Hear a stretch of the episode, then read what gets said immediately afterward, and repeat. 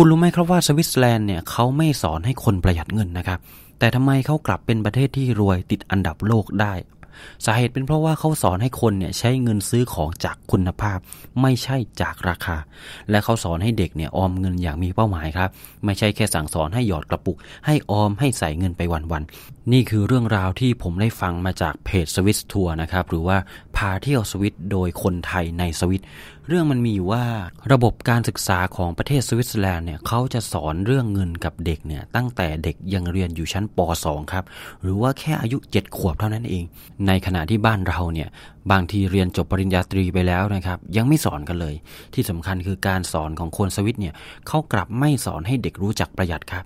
แต่เขาจะสอนการบริหารเงินอย่างถูกต้อง ซึ่งพวกเขาเนี่ยจะมีวิธีการที่แยบยลกว่านั้นครับ ราะว่าคุณภาพทางการเงิน หรือว่าสิ่งที่ทำให้คนเราเนี่ยรวยได้ คือความเข้าใจในความหมายของเงินให้ชัดครับ ในทางมูลค่าแล้วก็คุณภาพ อย่างเช่น เวลาที่คนสวิตเขาจะซื้อมือถือเครื่องใหม่เนี่ยสักเครื่องหนึ่ง สมมุติว่ามีตัวเลือกระหว่าง iPhone กับซัมซุงนะครับ แน่นอนครับว่าสำหรับคนไทยแล้ว iPhone นั้นราคาแพงกว่าครับ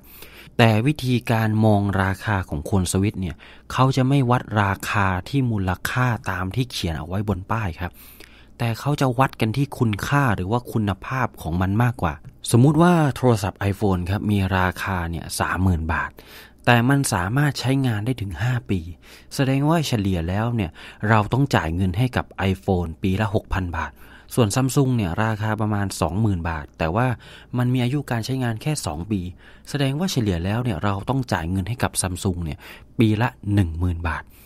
ดังนั้นครับเท่ากับว่ามือถือ 2 เครื่องนี้เนี่ยซัมซุงเนี่ยแพงกว่า เพราะว่าเราต้องเสียเงินให้กับซัมซุงมากกว่าปีละ 4,000 บาทเลย แต่อย่าเพิ่งเข้าใจผิดนะครับ ผมไม่ได้กำลังจะบอกว่า iPhone มันดีกว่านะครับ มันเป็นเพียงแค่การยกตัวอย่างเท่านั้น นอกจากนี้ครับ ระบบการศึกษาของประเทศสวิตเซอร์แลนด์เนี่ยเขายังสอนเรื่องของการออมให้กับเด็กตั้งแต่อยู่ป .2 อีกด้วย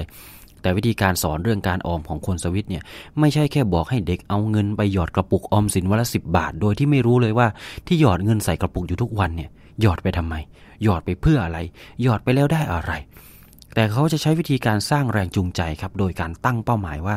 ถ้าคุณจะซื้อโทรศัพท์ ซื้อรถซื้อบ้าน หรือแม้กระทั่งจะแต่งงานเนี่ยหรือว่าจะมีลูก คุณต้องใช้เงินเท่าไหร่ แล้วคุณจะต้องออมเท่าไหร่ แล้วก็ต้องออมกี่ปีถึงจะพอ และที่สำคัญคือเขาสอนให้คำนวณการใช้เงินเมื่อมีความรักมีแฟนกันตั้งแต่ 7-8 ขวบนะครับ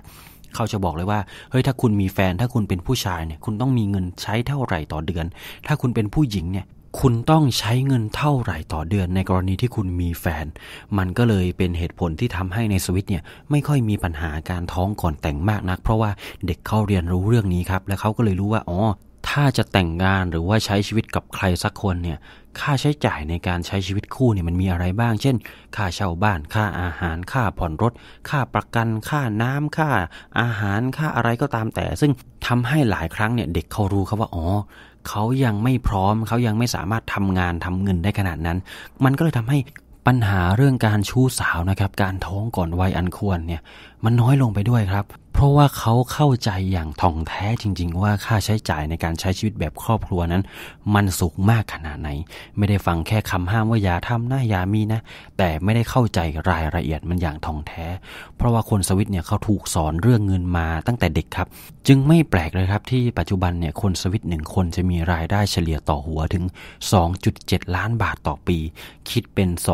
224,000 บาทต่อเดือน สูงที่สุดเป็นอันดับ 2 ในทวีปยุโรปครับ เป็นรองแค่เพียงประเทศอย่างลักเซมเบิร์กเท่านั้นดังนั้นครับลองเอาข้อคิดการเงินจากคนสวิตเซอร์แลนด์เนี่ยไปใช้ดู ซึ่งผมก็เอาไปใช้แล้วครับเวลาผมซื้ออะไรเนี่ย ผมก็จะคำนวณจากอายุการใช้งานแล้วก็เฉลี่ยกันแบบนี้แหละครับ เราก็จะได้ซื้อในสิ่งที่มันราคาถูกจริง ๆ ไม่ใช่แค่เห็นในป้ายราคา แต่พอใช้จริง ๆ แล้วเนี่ยค่าใช้จ่ายมันกลับเยอะกว่า ผมถือคติอย่างนี้ครับว่า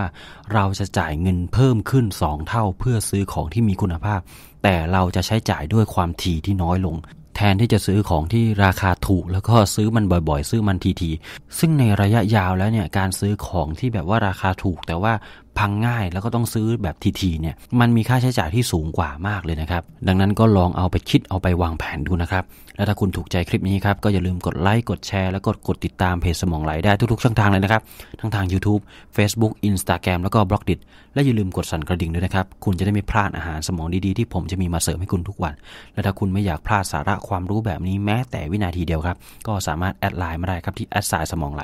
แล้วทุกครั้งที่มีคลิปใหม่ ผมจะส่งตรงคลิปนั้นไปถึงหน้าบ้านของคุณเลย ซึ่งผมจะทิ้งลิงก์เอาไว้ที่ description นะครับ ก็สามารถกดเพิ่มเพื่อนแล้วก็เข้ามาลุยด้วยกันได้เลย แล้วพบกับสมองไหลสตอรี่ได้ใหม่ตอนหน้าครับสำหรับวันนี้ผมก็ต้องขอขอบคุณทุกคนที่เข้ามารับชมรับฟังครับ ผมขอลาทุกคนไปก่อนครับ สวัสดีครับ